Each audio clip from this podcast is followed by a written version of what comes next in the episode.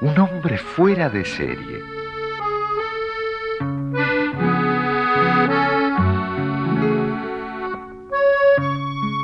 Aquí viene, traído por el recuerdo, un nuevo encuentro con mi tío Juan. Que los niños estén tranquilos, quietos, aunque sea por un rato, es el sueño de toda mamá, ¿verdad? Bueno, ahí estábamos mis hermanos y yo, tranquilos, callados, mirando el fuego y escuchando al tío Juan. Claro que el fuego tiene una fascinación muy especial, ¿verdad?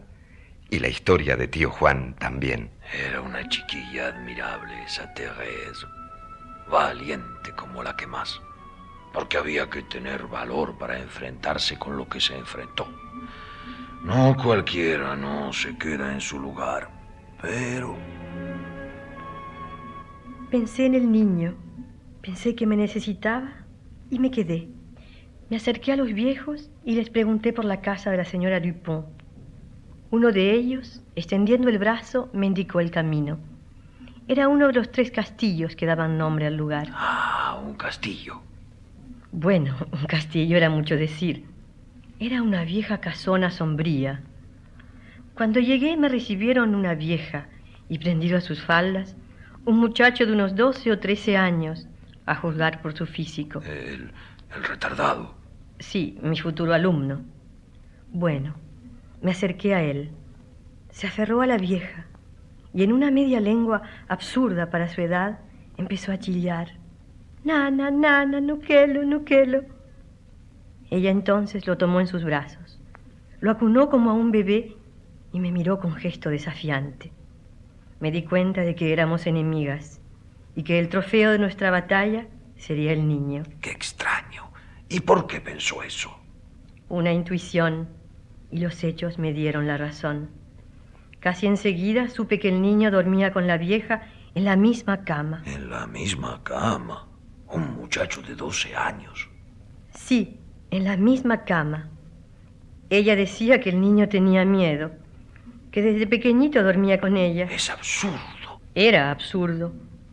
Era absurdo cómo la vieja lo trataba, como a un bebé.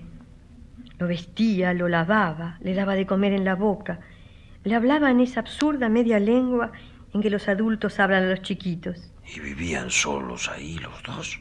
Sí, solos. Yo fui la primera persona que llegó a aquella casa fuera de las contadas visitas de la madre. ¿Y el niño la aceptó? No, me tenía miedo. Y la vieja usaba su miedo. Además de tratar de provocar el mío. ¿Cómo? De mil maneras. Tenía un ingenio infernal. Además, nunca me dejaba solas con Janot. Intenté enseñarle al niño a vestirse solo, a comer solo. Inútil, nada. No conseguía nada. Se negaba a todo aprendizaje y en cuanto podía se refugiaba en los brazos de la nana. Vaya situación. Le habrá dado ganas de mandar todo al diablo e irse, ¿eh?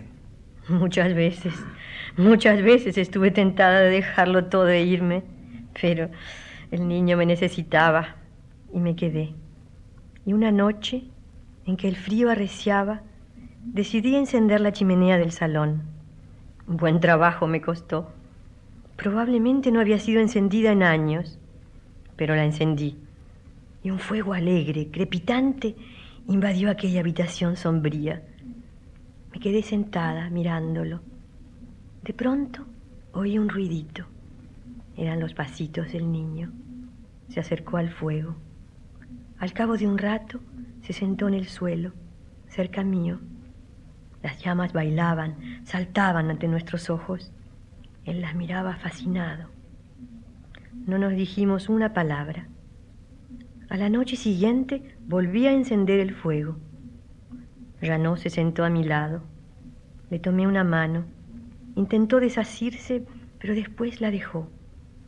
Entonces, del fondo de la memoria, me brotó una vieja canción. ¿Por qué? No sé. Sé que canté.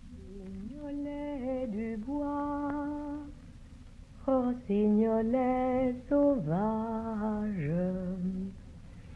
Apprends-moi ton langage, apprends-moi à parler. Et dis-moi la manière comment il faut aimer, comment il faut aimer.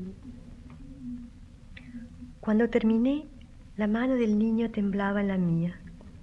Comencé a hablarle, como a un muchacho de 12 años, y así noche tras noche. Y una noche fue él el que habló.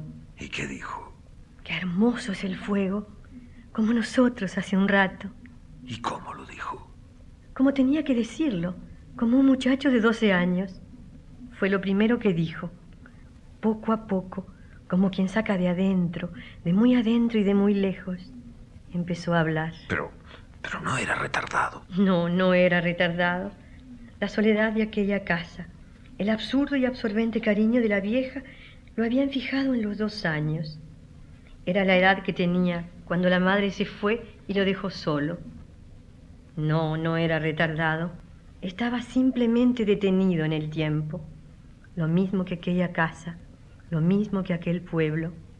Y cuando comenzó a andar, anduvo rápido, muy rápido. A pesar de la tremenda oposición de la vieja, conseguí que lo dejara dormir solo en un cuarto cercano al mío. Empezó a vestirse solo, a lavarse solo, a comer solo. ¿Y después? Después escribí a la madre. Le insistí que viniera. Y cuando vino, conseguí que enviara al niño a París, a un colegio. Y ahí está ahora, estudiando. ¿Y, y cómo es? Y como todos los niños. Bastante travieso, un poco aragán, pero vivo, ¿comprende? Vivo. Un niño como todos los niños. Un gran silencio siguió al relato del tío Juan. Todos mirábamos el fuego. De pronto mamá dijo, Juan, me parezco yo a... a la vieja... Ay, Polita, qué disparate. ¿Por qué se te ocurre? Por lo de absorbente, por lo de no dejar crecer. Me pregunto si a todas las madres no nos pasa un poco eso. En todo caso, yo sé que a mí me pasa, que me da miedo verlos crecer, miedo de que se alejen, de perderlos, no sé. No, en ese caso, hermanita, no tienes suerte, porque tus hijos crecen, ¿eh? Vaya si crecen.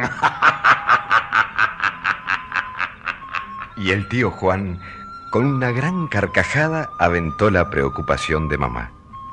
O mejor dicho, las preocupaciones de mamá la de no dejarnos crecer y la de vernos crecer.